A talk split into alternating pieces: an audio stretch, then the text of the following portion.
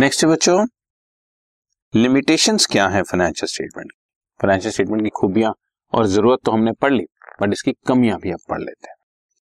Financial statement lack in basis for projecting, future project करना financial statement के बस की बात। पास तो बता देंगे कि क्या हुआ, ट्रेंड भी बता देंगे कि पिछले 3-4 सालों से ये ट्रेंड चल रहा है, बट वो 3-4 साल का ट्रेंड आगे भी कैरी करेगा ये नहीं बता पाएंगे। फाइनेंशियल स्टेटमेंट सिर्फ हिस्टोरिकल होती हैं, ये फ्यूचर ओरिएंटेड कभी भी नहीं हो सकती, क्योंकि फ्यूचर के लिए आपको खुद सब्जेक्टिव या खुद ही कैलकुलेटिव होना पड़ेगा। आपको खुद सोचना है कि अब फिलहाल हो सकता है हमारे सोशियो इकोनॉमिक सीन चेंज हो गए हो, सोशल कंडीशन चेंज हो गई हो, इकोनॉमिक कंडीशन चेंज हो गई हो, बायोलॉजिकल कंडीशन चेंज हो गई हो।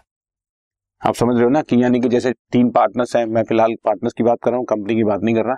3 पार्टनर्स में से जो सबसे ज्यादा इंपॉर्टेंट पार्टनर है, सबसे ज्यादा वर्किंग पार्टनर है, अब वो बीमार रहना शुरू हो गया, ठीक है।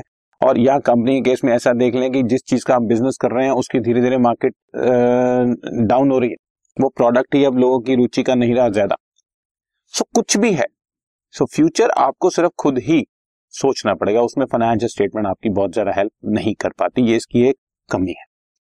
Financial statements are historical in nature, therefore analysis would relate only to the past and not necessarily the future.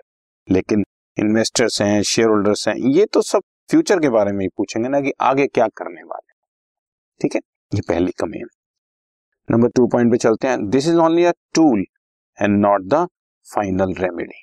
Financial statement तो सिर्फ आपको एक हेल्प करने वाला टूल है, ये टूल ही सारे काम अपने आप कर देगा ये कहीं नहीं लिखा। Financial statements are tool to measure the profitability and financial strength of the concern in the analysis. बच्चों एनालिसिस में अभी हम आगे चल के फिर से पढ़ेंगे, एनालिसिस में अभी हम ये पढ़ रहे हैं फाइनेंशियल स्टेटमेंट्स क्या है। Analysis of financial statements will the personal judgement of analyst is more important, therefore he should not depend on the single ratio but reaching any before reaching any conclusion he should calculate several other ratios. ये तो actually कुछ सलाह भी दे दी गई है इस point में, मैं आपको दूसरे तरीके से बताता हूँ। बच्चों हम लोग जब भी फाइनेंशियल स्टेटमेंट बना रहे हैं तो फाइनेंशियल स्टेटमेंट एक टूल की तरह काम करेगा। फॉर एग्जाम्पल स्क्रू ड्राइवर है, तो स्क्रू ड्राइवर को चलाना तो हम नहीं है, अगर उसको हमने गलत चला दिया तो हो गया काम।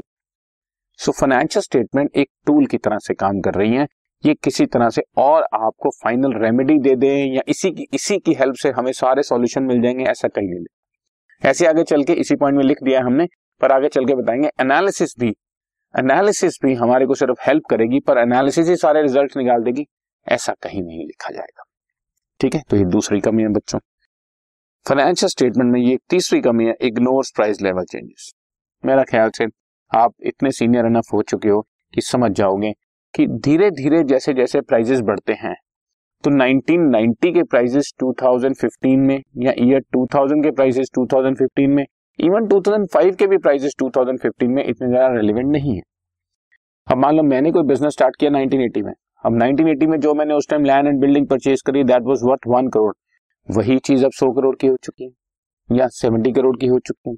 आप बिजनेस 2015 में शुरू कर रहे हो, आपने वही लैंड एंड बिल्डिंग 70 करोड़ की खरीदी, तो मेरी बैलेंस शीट में जो एसेट 1 करोड़ की नजर आ रही है वो सेम एसेट आपकी बैलेंस शीट में 70 करोड़ की नजर आ रही है। तो यहाँ तो आपको बेनिफिट नजर आ रहा है, लेकिन लेट अस अज्यूम उस पे हम डेप्रिसिएशन लगा रहे हैं दोनों 2%, तो मैं 1 करोड़ का 2% सिर्फ 2 लाख रुपए डेप्रिसिएशन P&L अकाउंट में डेबिट करता हूँ। तुम 70 करोड़ रुपए का 2% 1 करोड़ 40 लाख रुपए डेप्रिसिएशन P&L में डेबिट करते हो। कितना डिफरेंस आ गया बच्चों प्रॉफिट एंड लॉस अकाउंट में, आप समझ रहे हो। मेरी डेप्रिसिएशन सिर्फ 2 लाख, आपकी 1 करोड़ 40 लाख, तो आपका नेट प्रॉफिट कहाँ जाएगा।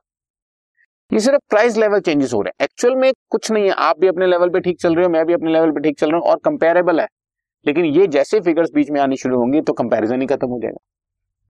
तो प्राइस लेवल चेंजेस के हिसाब से अकाउंट चेंज होने चाहिए, लेकिन एक्चुअली ऐसी कोई टेक्निक अभी तक तो बनी नहीं है। फ्यूचर में बन जाए तो मैं कह नहीं सकता, अभी तक तो कोई बनी नहीं है।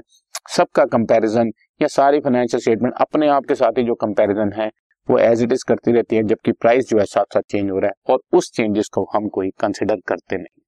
तो ये एक तीसरी कमी हो रहा है। The results shown by financial statement may be misleading if the price level changes have not been accounted for, और प्राइस लेवल चेंजेस आएंगे भी कहां से। द रेशियो में improve with the increase in price whereas actual efficiency may not improve. देखिए ना, last time हमने कहा कि हमारी सेल थी 1 करोड़ की। इस बार हमारी सेल हो गई है 1 करोड़ 20 लाख, तो बड़ा खुश होने वाला मैटर है, कमाल है, सेल बढ़ गई है। जबकि मार्केट में इस प्रोडक्ट के सेलिंग प्राइस 25% बढ़ गया है। सो कायदे से देखा जाए तो 1 करोड़ की सेल का 25% प्राइस बढ़ाकर 1 करोड़ 25 लाख तो वैसी सेल हो जानी चाहिए थी। हमारी तो सेल ही 1 करोड़ 20 लाख नजर आ रही है, तो एक्चुअल में हमारी सेल गिरी है, बट फिगर्स ऐसा नहीं कह रही। समझ रहे हैं ना? The ratio will not be meaningful for the comparison if the price of a commodity are different as compared to the previous year's price। आप बात समझ गए बच्चों? इसमें अगर मैं कुछ भी कंपैरिजन करके खुश होता रहूं कि मेरी सेल्स 20% बढ़ गई है या ऐसा कुछ हो गया है, तो एक्चुअली कुछ नहीं होगा, क्योंकि वो सिर्फ प्राइजेस चेंज हुए हैं, और प्राइस लेवल चेंजेस को हम चेंज करना हमारे अकाउंटिंग ट्रीटमेंट में ऐसा कुछ नहीं है।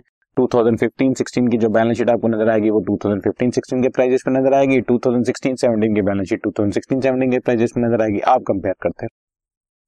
अब ये कमी है तो सही, पर इसको दूर करने का अभी तक कोई टूल मिला नहीं है। नेक्स्ट है बच्चों, इग्नोर्स क्वालिटेटिव एस्पेक्ट्स। ये हम सब जानते हैं। मान लो हमारे मैनेजर्स या हमारी पूरी मैनेजरियल टीम बहुत एफिशिएंट है और बहुत इकोनॉमिक भी है, उसी चीज का बेनिफिट हमें प्रॉफिट में रिफ्लेक्ट हो रहा है, पर ये कहीं पीएनएल अकाउंट में या बैलेंस शीट में ये रिफ्लेक्ट नहीं होगा कि वो बिकॉज ऑफ मैनेजर्स। तो ये तो नजर आएगा कि प्रॉफिट इंक्रीज हो रहे हैं, कॉस्ट रिड्यूस हो रही है, हमारा मार्केट शेयर बढ़ रहा है, अब हम बहुत स्ट्रांग पोजीशन में जा रहे हैं, हमारी फाइनेंशियल स्ट्रेंथ बढ़ रही है, हम लोग बहुत सारे प्रोजेक्ट्स लेने के लायक हो गए हैं। लेकिन वो किस वजह से है, वो वजह क्वालिटेटिव एस्पेक्ट हमारी कहीं फाइनेंशियल स्टेटमेंट्स में नजर नहीं आएगा। ठीक है। और misleading results in the absence of reliable data, मैंने पहले ही बोल दिया। यहाँ पर एक लाइन मैंने लिखी है, results shown by the financial analysis may be misleading in the absence of absolute data. Absolute data का मतलब एक्चुअल रुपयों में। देखिए, कई बार ऐसा नजर आ सकता है कि मान लीजिए मेरी एक छोटी फर्म है और आपकी एक बहुत बड़ी फर्म है। आप टर्नओवर करते हो 100 करोड़ की, मैं टर्नओवर करता हूँ 5 करोड़ की। मैं 5 करोड़ रुपए की टर्नओवर पर 2 करोड़ रुपए प्रॉफिट कमाता हूँ, यानी कि 40%। आप 100 करोड़ रुपए के ऊपर 35 करोड़ रुपए प्रॉफिट कमाते हो, यानी कि 35%। कंपैरिजन करने बैठेंगे तो मैं बेटर नजर आऊंगा कि जी this firm is earning 40% and your firm is earning 35%। कहाँ हो आप, तो कुछ नहीं हो ये। जबकि रियलिटी में देखा जाए, मैंने तो सिर्फ 2 करोड़ कमाया, आपने तो 35 करोड़ कमाया। जब तक एब्सोल्यूट डाटा नहीं होगा, तब तक बहुत सारी एनालिसिस या फाइनेंशियल स्टेटमेंट एज सच कोई रोल प्ले नहीं कर सकते। तो ये एक और कमी है कि फाइनेंशियल स्टेटमेंट्स एब्सोल्यूट डाटा देती तो हैं, लेकिन बहुत सारी चीजों में एडजस्टमेंट होनी चाहिए, वो एडजस्टमेंट होती ही। And finally, different interest of parties. Shareholders को फाइनेंशियल स्टेटमेंट किसी और नजरिए से देखनी है, डेटर्स को किसी और नजरिए से, क्रेडिटर्स को किसी और नजरिए से, इन्वेस्टर किसी और तरीके से देखेगा, बैंकर किसी और तरीके से देखेगा। लेकिन हम बैलेंस शीट तो एक ही बना रहे हैं, स्टेटमेंट ऑफ पीएनएल तो एक ही बना रहे हैं, जिसको जिस तरीके से देखना है ऐसे ही देखना पड़ेगा। अब देखिए, ये एक और खास कमी है कि यही फाइनेंशियल स्टेटमेंट है जिसको देखना अपने हिसाब से चेंज करता रहे। तो काम तो उन्हीं को करना पड़ गया जो यूजर्स हैं। यहाँ तो आप बिल्कुल टेलर मेड चीज दे, आपको जी ये चाहिए तो आपको ये मिले। जैसे आप साउथ इंडियन खाना चाहते हैं, आप साउथ इंडियन खाएं, आप नॉर्थ इंडियन खाना चाहते हैं, आप नॉर्थ इंडियन खाएं। तो हमने उसी तरह की डिश बना कर दी।